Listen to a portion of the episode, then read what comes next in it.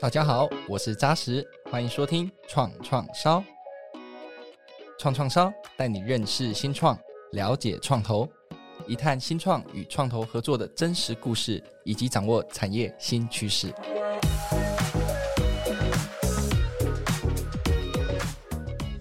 身处在数位时代的我们，MarTech 行销科技已经成为企业战略发展的关键要素，以数据驱动以及自动化工具作为基础。创新的行销策略，像是 AI 驱动的社群分析、短网址等广泛的运用，这些新的技术工具让企业能够更精准地了解消费者需求和行为模式，借此提升品牌的影响力，已经是品牌企业不可或缺的工具。而在今天的创创造节目里面呢，我们非常荣幸、非常开心邀请到提供缩短网址服务 Pixie 的创办人暨执行长 Ray，以及关注早期投资的投资伙伴 Yan 来到我们节目现场，欢迎两位。大家好，我是 Ray。大家好，我是 Hive 的 Yan。那一开始有没有要 B-box 一下，或是什么？对，我们今天讨论了很多什么什么虚拟男友啊这些，虽然这不在今天这个讨论的话题里面，但是我觉得这相当相当的有趣。那刚刚也可以感受到 Ray 跟 Yan 交情非常非常的好，相信今天会有很多精彩的火花。那尤其 Yan，我们在爬很多 Yan 的文章的时候，就是三个创业家从创业家回到台湾，热爱台湾这块土地，现在做创投、做早期投资。其实让人很感动哦，所以有感动的部分，也有很好笑的部分。那期待今天的访谈。那我想今天一开始呢，我们请瑞简单跟大家自我介绍，跟 Pixie 提供的服务好吗？好，大家好，那我是 Ray。就是我觉得 Pixie 我们自己会有一个 slogan 啊，就是我们说我们是客户含金量最高的短网址服务。那因为我们的客户其实包含了很多金融业，然后可能还有比如说像一些大的品牌电商、平台电商啦，比如说像九一 App 啊，或者虾皮啊，或者是淘宝、PC Home 等等的这些客户。那其实主要就提供他们去做品牌的短网址，还有一些数据分析收集的这个服务。不过其实这个是我们现在算是最主要的部分。当然，我们未来有一些想象。等一下，后面会再再提到。对，那只是说原本可能是一个算是一个 to C 的产品，但是其实随着这几年的调整，下面这样就是一个专业稳定的服务，这样。所以就是缩短网址的话，就是可以参考我们的 Pixi 的 P I C S E 的服务这样子。一开始怎么发想到这个缩短网址的服务？因为我上周那个 Ray 来分享嘛，分享完之后，我们摄影师就给了一个简单网络上一个 shorten URL，对不对？我就传给他，就生气了。他说奇怪，我就做短网址的服务。你今天这个给我这个是什么意思？他马上用他的系统弄了一个短网址给我，说这个才是正规的。对，那我想很好奇，Ray，你一开始你怎么发想到这个东西？呃，其实我觉得这样讲了，就是说，我们毕竟我身为我的角色，我觉得我一定要支持我自己的品牌嘛。所以当然有些看到不是我们家的话，我们也会去 promote 一下。这我觉得是一个创业者必须要有的热情。对，那呃，我觉得说当时会切入这个服务，其实我觉得必须要讲，Pixie 原本没有一定说是聚焦在要做短网址这个缩短的服务。其实最早最早，其实我们要解决的一个问题就是，当使用者方分享连接在 social media 的时候，那因为其实，在一六年的时候，Facebook 开始进入到台湾，那大家会在 Facebook 上去做行销。那在行销的时候分享连接的时候，Facebook 它的抓出来的缩图和标题没有办法符合使用者，因为它就是自己演算法抓出来的东西，所以可能有时候没有一个分享连接没有图啊，会变得不吸引人。所以我们就算是做了一套工具，能够提供让使用者去制定。他分享出来的缩图和标题变成比较杀人的标题，变成比较吸睛的、吸引眼球的缩图的这样的一个工具。那只是说这个工具是基于一个网址转换的动作去产生，所以我们后来就开开始慢慢变成所谓的。短网址服务这样，那刚才提到说，我们当时为什么会做这个东西？其实也是因为我们之前自己算是这些经营粉砖吧，所以我们在经营粉砖的时候，比如说要分享一些美食的文章什么的，那那些文章看起来就是尤其美食很需要吸睛的图片，不然大家不想点嘛，所以我们就是去做了一个这样的工具，后来就把 release 出来，变成我们的切入市场的点。那也就是因为这样一个切入市场，在当时其实没有人想过说，哎，连结原本以为说它只是一个蓝色的字加上底线，但是实际上。现在从二零一六年的时候，social media 时代开始之后，连接变成不是只有蓝色字加底线，还会有一个缩图和标题，这变标配了。那我们就去解决这个标配上大家觉得不如意的问题，这样子非常的精彩。那我们回来要问他的投资人，就请 Yan 哦，先简单自我介绍，并且跟大家分享 Hive 你们在做的事情，好吗？大家好，我是 Yan。那 Hive Venture 其实我们大概我们也是一个新创啦，我们大概四年前才成立。我常跟 Ray 说。大概以公司成立的年限来讲的话，那我我们是晚辈。那当然在在此前我们都是创业家嘛。那所以刚才聊到我们兴趣是什么？过去十几二十年，大概最热衷的就是创业吧。那所以 Hive 到底在做什么？Hive 其实我们当时就看到台湾在融资市场上面，包括我们自己从 C 到 Pre IPO 到 Post IPO，大概四五百场的这个 fundraising 里面，我们看到了国外的一个 fundraising 的一个环境。那再反观台湾，那我们一直思考的是我们能做什么。那回到台湾，我们就希望去最早，希望能够在早期这件事情去帮助更多的创业者，因为这个在那个时间点，大概四五年前的时候，可能是台湾资金比较紧缺的一个阶段。那这是第一个，第二个呢，我们自己在国外创业很多年，那我们专攻就是在做 software 这件事情。那 data 跟 software 这件事情，我十几年来其实一直是在跟全球在。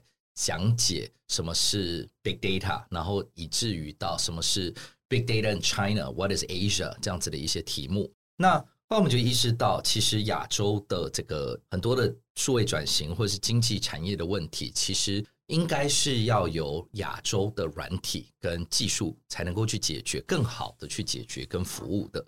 但其实，在亚洲盛行的，当然到现在都还是以欧美。的这个软体为主，其实也不一定是 one size fits all。那我们希望在这样子的一个 belief 底下，我们看到了台湾的机会。那希望让世界看到台湾的科技的优秀，不仅停留在半导体，呃，或是生技医疗，而是我们在软体跟 AI 这个领域也有非常坚强的一个实力。所以，呃，希望有机会可以去帮助台湾的新创。在世界上的这样子的一个舞台上发光发热。哇，燕分享的非常非常多，很精彩，而且大概 echo 一下，就是说，其实台湾在早期投资这块资金链其实是比较薄弱的。哦，那台湾其实不缺钱，但是都把钱放去房地产啊、保险啊、投海外啊。好，所以我们其实从我们创投公会现在也是不断在跟政府沟通，我们怎么样把资金挹注在创投，而要让创投去投早期的环境。以前我们有。创投的股东投资抵减，在一九九九年、两千年以前，那个时候的确好多。现在我们看到的很大的科技龙头，它其实过去都有很大创投的支持，所以我想这是一个 echo 的部分呐。那我想刚刚。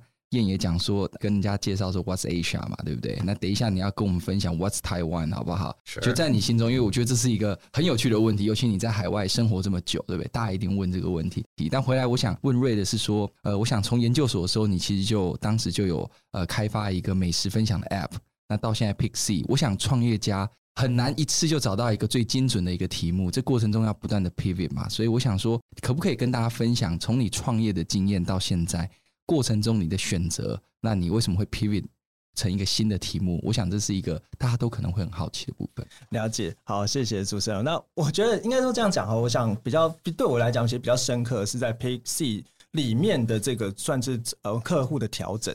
那其实我觉得像刚刚像刚才姐姐有先讲到说，我们最早一开始先切入大众市场，就 To C 的市场，我记得还蛮蛮印象深刻。但我们那时候。有蛮多可以炫耀说炫耀的点了，就比如说我们一六年刚上屠夫刚推出的时候，一六年四月的时候，蔡阿嘎就开始用我们的服务，然后到六月的时候，田馥甄开始用我们的服务，七月的时候，周杰伦用我们服务，十月的时候，里约奥运用我们的服务。好，那其实算算算是一个蛮大众市场可以直接接触到的一个服务，就是 Pixie 的这个服务。但是后来，大家其实我觉得有一个很就是那当时我们当时的目标其实就是快速成长，就收集到更多流量，然后其实可能也没有去考虑说什么付费的方案。其实当时有一个考虑是说，哎，如果我们今天做了收费。之后可能会被客户绑手绑脚，所以我们就是疯狂野蛮的生长这样子。对，但其实后来其实有遇到一个困难，那困难就是说，可能当我们接触到世界上的很多人的时候，就发现说，不一定每个人都是这么的像周杰伦、像田馥甄这么的友善，他们其实有很多的坏人。那这些坏人，比如说他们就用了分享连接去放一些很色的图片啊，或者是放一些钓鱼的连接啊，然后让人家可能就被被骗。所以我们当时其实还蛮惨的，就是有一阵子就是我们的连接就是被很多恶意的使用，那恶意使用恶意到说，就是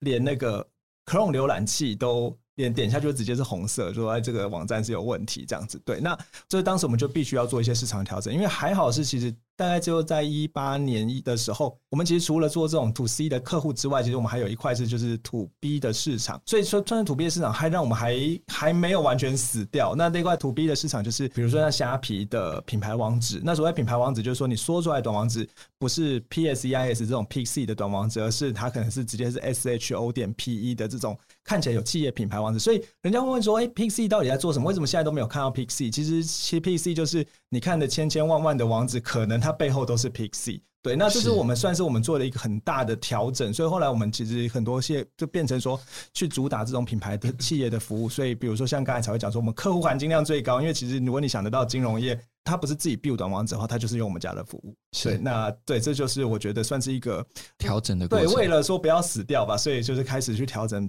变成更专精的这个角度。对，所以一开始 to C 的时候，那时候的确有很多流量。建立很多流量，对，但是也发现有一些这个不法分子拿去做不同的利用，所以其实你就调整，就是其实关注 focus 在 to B 的模式，对对对对，了解了解。最近的新闻是什么？Risu 是不是？I S U 对不对？我看昨天是什么网站？对，因为昨天我 我都不会去，我我就看了那个新闻，他就说他也是 短网址的服务，可是他就是被拿来用你刚刚说的那个服务。OK，所以 to B 的部分你可以 control 嘛，很清楚它的用途，但是 to C 的部分。那现在 to C 的部分就比较没有办法去处理这样的事情。其实应该说，我们后来有结合了很多 AI 去去结合去防堵这些 to C 的诈骗。那实际上我觉得很很简短分享一个，因为我觉得我们更想要讲未来。但是比如说你其实其实我觉得就短网址这件事情，它很呃吊诡的事情是，你可能当使用者说网址的时候，目前网就是在他还没有去散布这个一连接的时候，其实所有连接都是用。呃，回报的被回报的方式去，就是如果有恶意连接回报，所以当使用者没有回报的时候，其实就连 Google 都不会知道它是恶意的连接。对，所以其实像我们这边会，比如说可能我们会去做一些图像的分析，或者是关键字的分析，然后还有一些，比如说我们特别地方是我们可能每每多久，每可能每一个礼拜会重新扫一次，因为有可能他会先做一个空白网站去锁网址，之后锁完网址之后再把内容变成恶意的。嗯、对，所以其实我觉得我们在这方面做做了蛮多的 control。那当然，我觉得现在。GPIX 就是我们有，就是一样有大众化的市场，就是 PACIS，但是就是更专精在呃，就是企业客户这一块。非常完整的分享。我想回来要问这个，虽然说一九年才成立这个创投，说是这个晚辈，但是他其实创业的这个经验非常丰富的。燕就是说，你在上海当时创业 Bshare，当时我们看了很多你的报道，濒临的倒闭啊、裁员的这些危机，可是到后面，哎，突然间又从这个地狱到天堂，被这个 iClick 并购。到现在回来台湾成立创投，你刚才也有讲，对台湾怀着一个这个情怀，对不对？可不可以分享这一路以来几个比较重要的选择跟考量呢？首先被并购好像也不是天堂哦，进入到另外一个、哦、不是另外一个世界，另外一个那个世界跟跟。这个也大，我想大家也很好奇的，这也对。那 Post IPO IPO 好像大家都觉得是达到了一个某一种殿堂，对不对？那大家就创业者去去追求的一个梦想嘛，我们在 NASDAQ 敲钟。但我只能说，那又是另一个起点吧。那尤其也是非常艰巨的起点。但但回答刚刚您的问题哦，就是说比较重大的抉择，或者说一些分享吧。我我觉得，呃，第一件事情就是说，我觉得我是一个很 lucky 的人，很幸运的人。在每一次可能山穷水尽的时候，总会有人愿意来帮助我们。很多人都问我们说，我们怎么活下来了？我们怎么成功？我觉得很大一个层面，认为是我们真的运气很好。那这运气很好，就是在我们身边有非常很棒的人。我两个很棒的 co-founder，十五年来我们直到现在都不离不弃，对不对？都还是一起在在创业。那一直以来都有很棒的团队，不论是当年在 BeShare，后来在 iClick，然后到现在的 Hive，一直有很棒的团队。那现在。我有很棒的 portfolio 的 founders 们，当然在每个阶段，其实当年创业，我们最大的危机的时候，是一个台湾的前辈就说，嗯，他想一些方法，那让他跟他的客户来跟我们合作。那所以其实虽然我们人在大陆，但我们从第一个企业的合作伙伴跟客户就是台商 Hola 特力屋，然后到。后面很多的台商的支持，还有台干的支持，那给了我们很多的养分，才能活下来。那所以觉得真的就是很幸运，身边一直都有很棒很棒的人。那这也是为什么我们想要回来台湾的一个很重要原因，因为我们觉得或许我们应该要 pay it forward，就是我们有这么好的这个这个运气。那台湾的新创在早期最需要帮忙的时候。那好像五年前真的人不多，现在非常多。其实也不是说人不多，一直都有很棒的一些天使，是呃长辈前辈都愿意帮忙。可是怎么样更 institutionalize 来做这件事情？那不只要给萝卜，也要呃，或是给鱼，也要给钓竿嘛。对不对？那所以怎么样去去帮助新创？我觉得我们是这样活下来的。那我们也希望有人能够去帮助台湾的新创去做这件事。那另外，其实常有人找我们谈一些这个 exit 的看法等等的。那我自己卖过公司，买过公司，然后也敲过钟、上过市，几种 exit 的模式大概都体验过了啦。那我我觉得没有一个 silver bullet，哪一个模式是绝对最棒，只有最适合。就像。没有任何一个产品应该是全天下的人都适合使用的。其实它都是一个必须要去符合、去 personalize、去去 case by case 去看待的。当然，敲钟好像从表面上面光鲜亮丽，对不对？但大家可能不知道，作为一个上市公司，尤其是一个 small cap 的一个，或是 mid cap 的一个上市公司，在美国这样子一个大的金融市场里面，要生存。也是一个很大的挑战。那所以我们可能 post IPO 花更多的时间，单纯就是在处理股价，而股价又未必和基本面的业绩是绝对挂钩的。所以这些的挑战，我想碰到了就会知道了，或者是欢迎随时可以来找我们喝咖啡，可以聊一聊。是哇，瑞今天早上就喝了一杯咖啡嘛，对不对？今天喝红茶了，今天喝红茶，下次再喝咖啡。了解哇，我刚刚从这个山穷水尽到这个觉得很幸运，有很多贵人，到最后这个回来台湾，应该是说真的是把你的专业可以带到台湾这土地上，协助更多早期公司，其实还蛮蛮让人感动的。是是，对。那我想接着继续问瑞，就是说分享一下你怎么样的契机，你认识了 Hype，认识了 Yan。二零二零年，你们得到 Hype 的投资嘛？那时候再搭配国发基金嘛，总共拿到一百万美金的这个 Pre-A 轮投资。从你的角度，你觉得能争取到投资者信任？就从你的角度，你认为关键在哪里呢？那我觉得这个问题大概分两个问两两个答案了。第一个就是怎么认识嘛，然后再来就是我们怎么拿到投资这样。对。那我觉得认识其实很简单，因为我们其实虽然我们前一轮的那个天使投资人就是。帮我们介绍，其实我觉得很有趣的是，当当时那个时候燕还在 iClick 的时候，我们就已经先见过，对，然后就是那时候哇，好好屌，就是是一个就未来成长的偶像这样，就是那个时候我们天子手真已经帮我们让我们认识了这样，对，然后对，然后就想说哇，他们的他们怎么这么多人用他们的数据怎么那么多这样，对，然后后来等到下一次就是呃燕他们成立新的这个 Hive 之后，然后就是我们再再见到面的时候，就觉得哇，怎么又就是哎，怎么就怎么又又可以见到这样，所以。算是啊，算是我们前天使投资人的牵线了，对，然后就让我们后来又再再再度的相遇，对。那我觉得先讲讲回来，就说怎么去，就是我认为啦，当然我觉得如果讲错的话，可能燕就直接补充就好。但是我觉得，就是我我认为说能够被投资，我觉得其实我最大最大的因素应该是在我们的 data 或者是我们的数据量能够在台湾有一个。蛮有影响力的的量体，对。那我再随便举一个例来，不要讲随便了。就我为了这节目，所以昨天特别去看了一下，是 是是是。就以最过去二十八天，我们那个 PSE 点 IS 这个连接，就在过去二十八天就接触了大概一千八百万人的量，对。所以其实这个一千八百万人，其实但因为我们的服务也不只是台湾而已，但是就相当于整个台湾的销售额上网人口了。过去一个月，所以其实我们的数据量算是在这个市场上能够有一些。蛮有意义的地方，而且再来就是因为这些连接点下去之后，可能本身就是商品页啊，或是品牌的内容，所以其实不只是我们的接触的人多，还有一个就是我们接触的人是相对而言在有一些商业意义的。对，那包含了说，像刚才讲说，因为后来很多品牌或者是平台电商会用我们的服务，所以我们的这些数据就变得它是有一些含金量在。对，那我就是我想，应该也是因为这个原因，所以让。Hype 看到我们的一些数据的潜力，这样子。我想，因为从这个创业家的角度，先分享为什么会得到投资人的信任。马上回来，当然就要问投资人啊，对不对？问燕，就是说，你们会决定投资 Pixie 的关键点为何？那投资之后，这一路以来，你们陪跑 Pixie 的过程，你们觉得你们提供了哪些资源跟协助给瑞他们呢？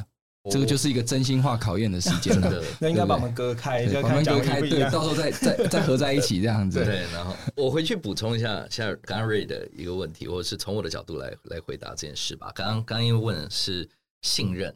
我觉得刚瑞讲很多，作为这个数据量级啊，跟这个数据的想象力这件事情，是让我们对他们产生了兴趣，而不是还不到信任。是，可信任这件事情，一因为就像瑞刚刚讲的，我们其实远在我们投资之前就已经先认识了，那也对他们的一些基础等等的有了了解，那也思考该该往什么样的方向走。信任这件事情，我觉得最主要，其实 Hive 是一个蛮。估摸的投资人，那所有进入过我们的滴滴过程的新创，被我们投资的新创，应该都知道这件事情，就是我们花很多时间。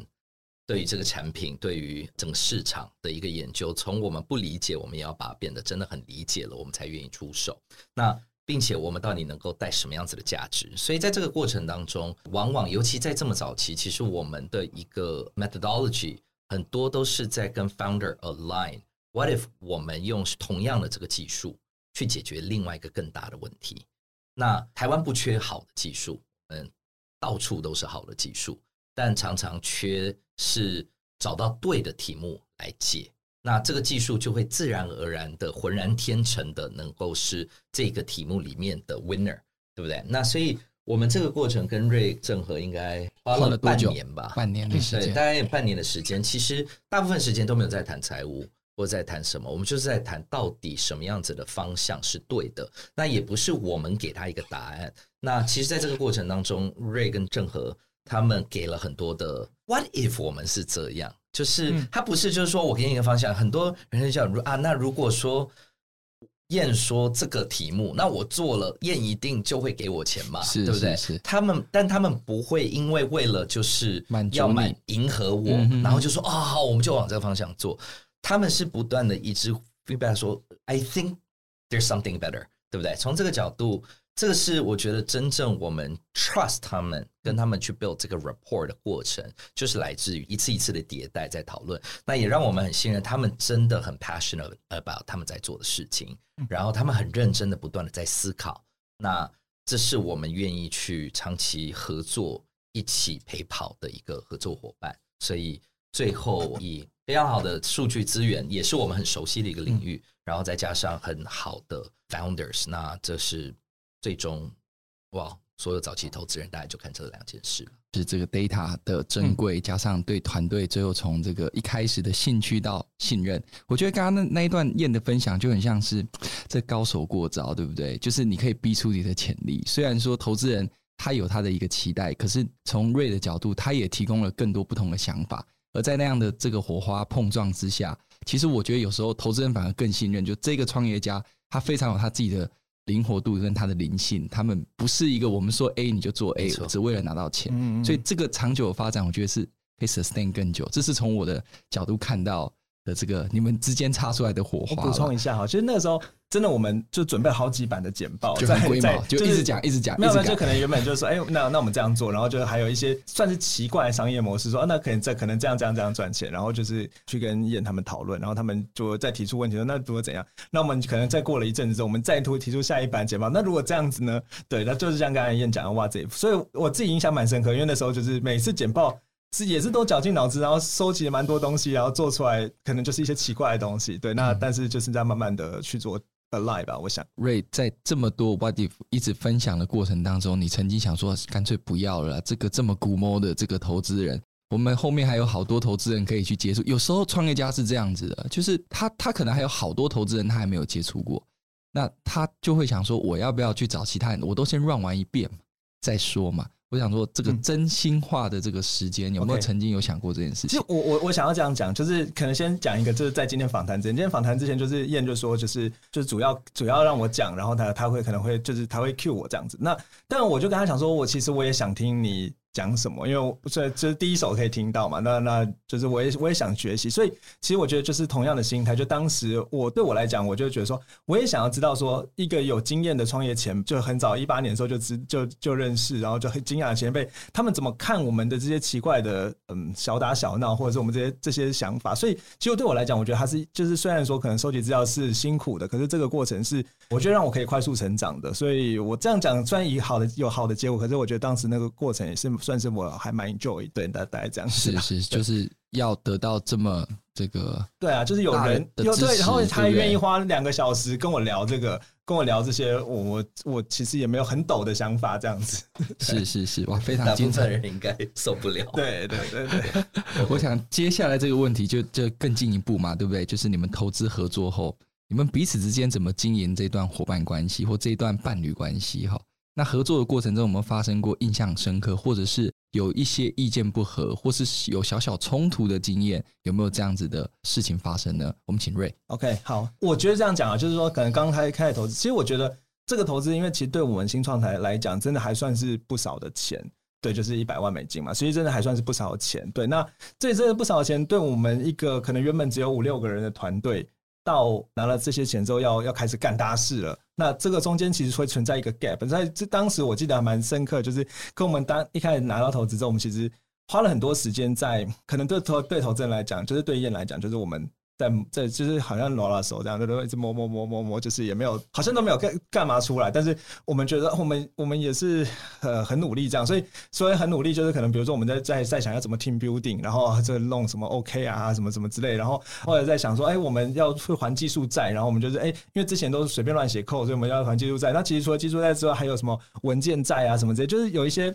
事情，然后可能那时候就会觉得说，哎，我们其实也是这样子很很努力，可是因为可能就投资人的角度来讲，就是哎，看你们就还是做一样的事情啊，然后就是呃，服务 user 也没变多啊，或什么之类，那可能就会存在的一个 gap 在。对，那我觉得当时让我比较印象深刻，可能是有这样这样一段期间，所以后来就是可能我们原本是比较长的时间才才 meeting，可能是。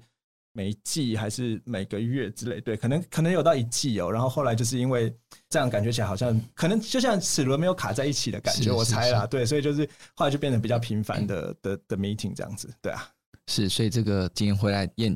你的分享了，因为看起来就是说投资人不太满意你们的表现啊，所以他从一个 quarter 一次到一个月一次，还好不是每天一次哈。后来每周一次，每周一次，对 对对对对，了解了解。那这个也是投资人真的很重视，而且他一直在思考，因为我想他他们心里面有时候我觉得投资人也很很妙，你不可能进去手伸到就是说，哎，这个营运主体变成是投资人给的方向嘛，所以有时候那个是一个智慧，对不对？那验这个部分。你们合作的过程中，对不对？有没有什么让你印象深刻的事情？我觉得很核心，刚刚刚刚 Ray 大概 cover 到了吧？那那从我们的观点，其实这也不是 Ray 或是 Pixie only 的一个问题。我觉得可能因为我们来自的环境背景不太一样，跟我们以前的工作背景不太一样。所谓的节奏感的理解，我觉得在很多台湾的新创。上面其实也都有这样子的一个问题，对于什么叫做速度，什么叫做量级这件事情，当你在你应付的是全美国、全中国或是全全东南亚的一个市场的时候，你必须要跑的速度到底应该是怎么样的？可能台湾的新创就是就算是很资深的人，可能他所处的环境就不是这个节奏的，所以没有办法理解什么叫快，直到你看过。布咖喱或是那 Tesla 之前，你不知道什么叫快嘛，嗯、对不对？所以，所以我觉得这是一开始的一个 misalignment。那当然呢，其实 Ray 尤其啦，很多的新创，这我觉得也是台湾人匠人精神的传承，就是先求做好做精，才要做大。可是以前就有前辈就跟我说，在这个世界呢，像大国哦，他们就是。先做大，再做好，再做精。嗯，可能你也没有精了，就直接就做大就好了。后面好跟精不重要，是，可是它就大了。那在新创的世界里面，大有大的优势，那它就有更多的资源可以去做很多的事情。可是我觉得，尤其那个瑞士，他其实是一个很 detail、很重视 detail 的一个人，所以对很多的这些事情。呃，在一开始，我们觉得花了很多时间去去 align，那但好了之后，嗯、现在的节奏就完全不一样的一个节奏感了，跟方向感。我觉得这个从不同的市场，尤其是大市场的经验是回来看台湾的这些创业家们，我觉得有很多不同的碰撞哈。是是是对，那我想继续要问燕子说，在中国创业后嘛，那现在回来台湾做创投，我们身处台湾，你怎么看台湾这个创业投资环境？有什么样的这个机会跟挑战？我想这个这个问题也呼应刚才说 What's Taiwan 嘛？如果从你的创业的角度、创业投资的角度，嗯，我想可以多分享一些。我我觉得戏谷之所以为戏谷，北京、上海之所以能成为全世界可能 startup 的 fundraising 是最强势哈。我觉得两件事情吧，它都跟从一个最核心的一个 core 开始，就是 supply of talent。为什么是戏谷？然后为什么 Boston 起来？原因就是因为那里有非常强的一个一个这个人才的一个储备跟稳定的一个 supply，这件事情。当你有 talent 的一个 supply 了之后，你才真正能够去形成可能的创业之都这件事情。如果你人才本身是干涸的，那这件事情是不太可能嘛，对不对？全天下最最伟大的问题都是人解决的。嗯，那所以从这个角度来看的话，台湾是当然是非常非常有潜力在，在全亚洲。这这角度来看，我们都非常有潜力。但另外一个角度来看待这个问题，就是你是否有非常充裕的资金，不断的一直涌入。那从这个角度，我只我能说，第一，我们看到是从当初我们说要做这件事情，大概是在二零一六年，我们说我们想要回来台湾当创投，到我们二零一九年正开始，我们已经看到有改善。那过去的四年，台湾也有不断的改善，但当然罗马都不是一天建成的。是我们看到接下来还会有更大的挑战，就是说独角兽怎么生成的？独角兽是一个阶段一个阶段，在它的成长过程当中，都有人一直接棒，一直把它辅佐上去。那所以在台湾，我们看到了早期，其实现在有非常多的 accelerator，也有非常越来越多的这个早期的一个 fund。就很勇敢的在支持天使会也好，closed 呃 institutional fund 也好，但随着新创也成熟到了下一个阶段，我们有没有足够的资金持续从 A B C D E F G 轮一路到最终的退出，持续的可以一直交棒，直到最终的退出机制？那现在有日本很多台湾新创很。活跃的想要往日本冲，那当然在台湾我们也有自己的创业板啊等等这样创新板这样子的一些机会。那可是有没有更多的 M&A 的一个机会？其实大部分的 exit 都是通过 M&A。那整个这个链条，我们还是在一个很早期的一个阶段，但都往一个很 positive 的一个方向在 trending。所以只能说我们拭目以待。但罗马真的不是一天建成的，所以就大家都更努力。来把台湾建好，这个一棒接着一棒，而且我想一个独角兽的养成，它其实是一个金字塔的概念哦。你可能要有很多独角仙，慢慢的、慢慢的，你往上有很多的支持，最后才会生出。不可能说我们国家就支持这五家新创，对不对？全力要支持它变成独角兽，这个不是一个很健康的 ecosystem 嘛？那你讲到 AMA 这个，尤其在戏谷的这个环境，最近的确我们也在跟政府单位怎么样增加企业对于新创的投资，尤其是。并购这一块，这个其实是在台湾可能百分之七八十都是走资本市场，对对不对？可是，在国外它却不是这个样子。那最近日本其实它透过并购的诱因，它其实也开始提它并购新创，几年内哦，你有达到什么样的研发成本，它就可以抵减税收。所以其实我们现在也在提这个方向，我觉得燕都提到了很重要的重点。好，那回来我想这个 Ray 要好好的。进一步就是未来这个 Pixie 的这个整个发展，就是 ChatGPT 嘛，那你们也跟进推出了这个整合的 ChatGPT 缩短网址的服务，可不可以请你谈一谈这个服务，还有未来还有哪些更多结合 AI 应用的新服务吗？我觉得先这样讲，就是说这个 ChatGPT 它背后其实叫所谓的 LLM，叫做大型语言的模型嘛。那大型语言模型，我觉得可能很多人会去很神话说，哎，ChatGPT 像神灯精灵一样，你问什么它就会答什么。但实际上，我觉得它的本质其实算是一个词汇替换这件事情。我觉得大家要掌握它之前，必须要先了解它的特性。那所谓词词汇替换的意思，就比如说把一些看起来不吸引人词变成更吸引人词，或者是把一堆很长的词。替换成比较浓缩的词，或者是把中文词替换成英文词等等。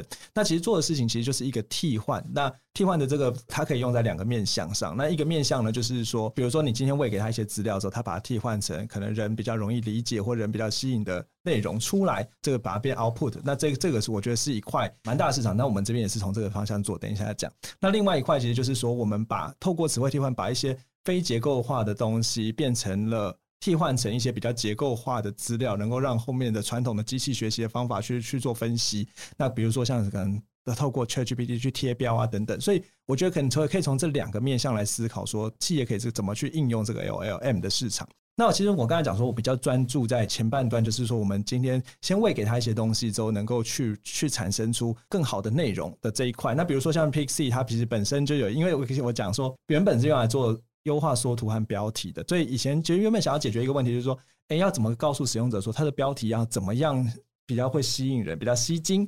对，那以前可能我们在有了，应该说在以前可能我们有一些 social data，可是我觉得这个分析对我们来讲可能还是有一段差距。但因为有了 ChatGPT 可以把这个差距给弭平。所以，比如说，可能我们现在本来就会，我们现在就可以把我们原本抓到的网页的标题丢给 ChatGPT 之后，让它去生成一个建议他用什么样的标题，或甚至我们可以建议他说：“哎，那今天你要搭配贴文的时候，那个贴文可以长怎么样？”对，那这就是我们现在有的服务。但其实我觉得说，我我在看起来就是说，其实这个这只是一小段而已。就是因为我们比比如说像现在缩短网址，其实算是只是行销人的一环。那行销人一环，他可能就是一个小编或者是 social marketer 的工作。但是我觉得我们应该把视野往更上层去看，说这个服务其实。它不只是应该要帮帮助这个行销的人，而是可能更往上是行销的团队或者是代理商的这样的一个 team，能够去我们可以透过这个 social data 能够为他做到什么事情？对，那其实我觉得说，在这种 ChatGPT 的应用，其实大家可能看起来起跑点差不多，因为所有的核心技术都是在 OpenAI 公司啊或 Google 上面。那企业呢能够做的事情其实是偏向应用面。那我觉得应用面就是我们在思考，就是 Pixie 相对而言有。跟其他人有什么不一样的起跑点？对，那举个具体的例子来讲，就像我刚才前面有讲到说，Pixie 它每个月最近二十八天可以收到一千八百万的个人的资料，那点击一千八百万的点击啊，visitors，那这一千八百万的点击里面其实不只是点击而已，所以我们但所以我们可以透过这些资料去知道说，可能哪一类的人或者是哪一个人对什么样的标题或关键字是有兴趣的，对，或者是然后所以我们觉我觉得说。这个接下来很有趣的地方就是说，因为这些资料变成我们的一个算是子集合吧，就是跟 ChatGPT 来讲说，可能 ChatGPT 就是拿这整个。世界的语料库去做训练，那我们可以去针对有意义的语料库就是做训练。所以有意义的意思是说，今天因为我们后面还知道说这个链接被多少人点嘛，所以我们就可以知道说到底什么样的内容是真的有意义的。那把这些有意义的资料进去 ChatGPT 去生成，那生成之后不一定只是分成一篇 po 文而已，可能比如说像我们这里有团队到也有讨讨讨论到很多的想象，可能不只是 po 文而已，可能还有包含了说可能自动的做 EDM，或者是说可能去去做到呃客服啊什么的这些这些相关的内容。但其实我觉得重点就是还是围绕在这个行销团队或者是说这个代理商上面，他们会需要什么样的行销功能？那我们既有的数据能够去做做做到比较好的起跑点去做到。对，那接下来其实除了像整合 ChatGPT 的功能释出之外，其实我们接下来还有一些期待的生生成，说比如说 PC 它有一个数据的仪表板，那我们怎么样透过 ChatGPT 去把这个数据仪表板做得更？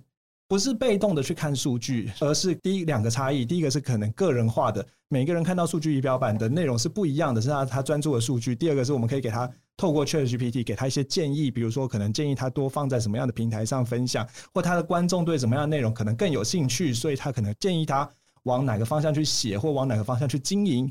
对，那这就是我们可能接下来短期内可以做到的事情。那刚才更长期其实就是我们去可以去往整个行销或代理商的团队来来服务这样子。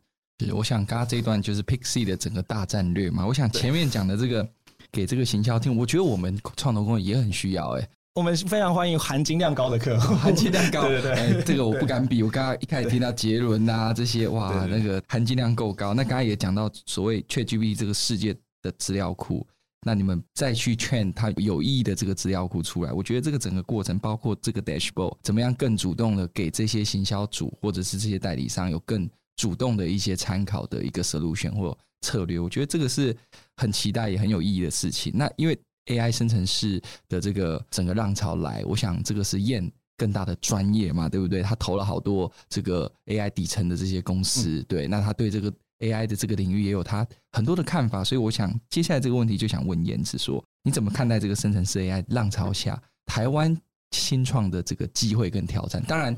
也不限台湾呐，你可以国际上你个人的想法，你怎么去看待整个国际间这个对 AI 这个技术的可能性？我觉得讲到 generally AI，我们过去四年都一直在在讲 AI，讲 AI。那当当现在大家开始反过来问我们了，所以我们是非常 excited 的哦。那。那我觉得 ChatGPT 也好，Generative AI 也好，我觉得它变成了一个流行用语，连七八十岁的工厂创办人他都在思考。ChatGPT 能为它带来什么样子的转型？我觉得现在的一个状况之所以让我们非常兴奋，是它是一个百花齐放的一个时代。因为当你把真正我们所谓以前我们在白皮书写的这个 AI 去全民化，democratize AI 的这个 capability 的时候，你势必就会引来很多各式各样的创意的 idea 跟 application 出来。那当在这个时间点，我们再回去说 AI 能为你做什么，我觉得这是这是比较容易的事情。所以我觉得在这整个 industry，我们从做 AI 的这个投资上面是好玩的。那再讲到刚刚你讲，就是说机会跟挑战是什么？我我觉得最近，因为我们也不断的在跟国外，包括日本、新加坡、泰国、越南的东南亚的这些 VC 在做交流的时候，那。一样，四年前我们在跟他讲 data infrastructure AI 这件事情，大家都不是很兴奋。但现在呢，我们在在跟同样的人在谈这件事情的时候，大家就反过来说：“哎，对，这个你怎么看？我们该怎么投？这个能投？”那我们也因此呢，大家就开始丢他们当地的一些案子给我们看，因为我们就可能以 sector 的这个 expert 跟他们一起做交流嘛。那我们就看到很多的是用 ChatGPT 去做 chatbot，嗯，那这件事情有一点直观。太直观了，是，对不对？但当然，的确是提供一个 elevated 的这个 capability。可是你说，在整个东南亚，我们听了这么多的投资人丢 deal flow 给我们，其实我们也没有看到很多这个 generative AI 的真的新创在这些地方，这些很红火的这些市场，其实也不多。那而且我我觉得相对的，他们在解的题目还是比较浅一点。相反的，我们基金在 Fund One 在去年三月的时候，就是投资期刚刚结束，那正好就是所谓投资期结束，就是说我们第一支基金不再投新的新创，我们只投我们的 existing 新创的 Follow On。是。那可是这也很好玩，就是说它正好是 Chat GPT 正式问世的一年前啊，也就是说在这整个 Generative AI 大的。这个街头巷尾的这个 buzzword 发生之前，我们已经没有在投新的案子了。但我们 portfolio 里面现在如果包含 Pixie 的话，大概就是四五家都是在做 LLM 相关的。为什么？不是因为他们 pivot，而是因为他们都是所谓的 data infrastructure 底层的。在淘金热的时候，到底你要去淘金，还是你要去买铲子跟那个 pick 嘛，pick and shovels，对不对？是我们一直以来，我们还喜欢投的，我们都投 pick and shovel。那也因为我们认为台湾是一个非常擅长铸造最好的 picks and shovels，并且也有能力迈向全球嗯的这个发源地，对不对？那所以我们要帮助大家去淘金，自己未必要自己去淘金嘛，对不对？但我们去帮助大家，你说军火商也好，你是卖卖那个五金行也好，反正我们认为台湾在大数据在 AI 的这个时代里面。在这一块，我们在全亚洲都有得天独厚的一个优势，因此自然而然 LLM 出来了，那大家 data infrastructure 就很多可以马上去靠拢，然后去对接。所以我们也已经有四五个，而他们在解的题目在东南亚也找不到，日本你也找不到有人哇，竟然是这样子来解。那海外听了就觉得哇，好酷，好炫哦。所以我们现在就是带着这些东西，我们到东南亚，到日本去跟大家。宣扬台湾我们的独特性，人家就听懂了。所以现在是非常 exciting 的一个一个契机。我们也非常鼓励我们的 portfolio 以及其他的台湾新创多出去走走，那让大家知道、明确的听到，而不是传闻台湾很厉害这样子的一个，这是我们的工作吧。那台湾在这样的一个 generated AI 里面，相较于东南亚，你跟他分享，就是好像发展的比较快一点。这过程中的原因，你觉得是什么？从你的观察，第一就是说，从底层技术能力跟跟这个技术背景，嗯，因为本来我们就是从半导体到硬体，然后再到终端的这个软硬整合是的部分为我们的核心，所以其实台湾先天的工程师跟我们的人才都是对比较 deep 的这个 technology 跟更。Basic 的 fundamental technology 是非常非常的熟悉的。那在早期会获得投资的新创也，基本上在这样子的一个产业。相反过来，如果你去看东南亚，基本上都是在 application 端会获得投资，因为离钱最近。是。那如果我们看投资的整个迁徙，从美国过去二十年，当然大家都是主要以 internet 跟 e-commerce。所谓的 application 是 dominate 的，可是美国开始在大概不到十年前开始把这个资金开始流向到底层的 data infrastructure，像是 Snowflake，像是这个 Data Robot、Databricks、JFrog 等等的这种比较底层，大家不会去看到的这些软体哦，除非你是工程师，你不会看到这些软体，也创造了现在美国在这个时代的一个辉煌。那可是美国都比别人跑到前面，亚洲全亚洲都还停留在比较 application tier，所以会渐渐往下沉到 infra 的时候呢，就会开始看到台湾的一个优势。所以回过头来讲，就是说东南亚其实在整个技术的环境里面，其实。可能在这个 data infrastructure 的公司的这个训练跟这个养成上面是比较少的，因此呢，我们可以比别人快一步。可是人家的 supply 也很大，人家速度内需市场就比我们大嘛，对不对？所以怎么样快速走出去，去占一席之地？我觉得这就是我们一直在鼓励台湾新创的一个时间点跟这任务了。真的是最佳的机会要走出去，不然这个时间不等人，对不对？我想最后啊，就是说。两位都是，就我们所了解，都是学生时代开始创业哈。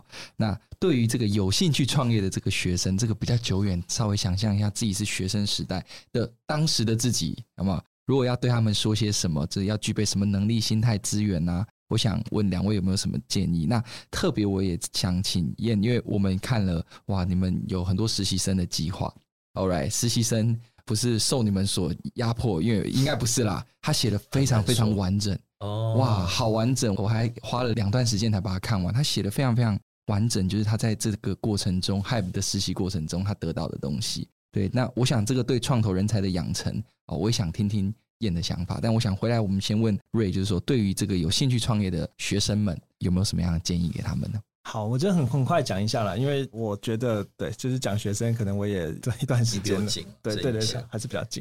好，对，但因为我觉我觉得其实就学生来讲，可能真的不用想那么多，不用就这么有压力的，就是就是想到什么就是可以做。那我觉得有有两个建议是我自己可以感感觉到了，我觉得第一个就是说。做自己团队能够做的事情，然后就不要去做那些可能你今天想只是想一个 idea，然后说，哎，我需要一个工程师，然后去外外面找工程师来做。那我觉得做自己团队能够做的事情，才能够走得快。对，那其实就像刚才燕讲，就是节奏其实很重要。所以如果团队都都是要靠外面的人做的话，我觉得会比较困难。那这是第一件第一个事情。那第二个事情就是，我觉得也不要把目标设定太大，或者是觉得一定要用什么技术方法做，因为我觉得市场验证可能更重要。对，所以我觉得说，可能可以设定一个很小很小的题目，然后跟让自己说，哎，可能半年或者是三个月，希望能够看到一些成果来。那如果看不到成果的话，我觉得就是可以去想其他题目做，因为我觉得就是就学生来讲，可能相对而言比较没有那么有压力的时候，就有更多的机会可以去试错。对，那重点试错怎么样才有效率？就是你可以多做不同的尝试。对，那这是我的想法了。嗯，是，也、yeah. 有兴趣创业的学生两点吧，跟 Ray 一样。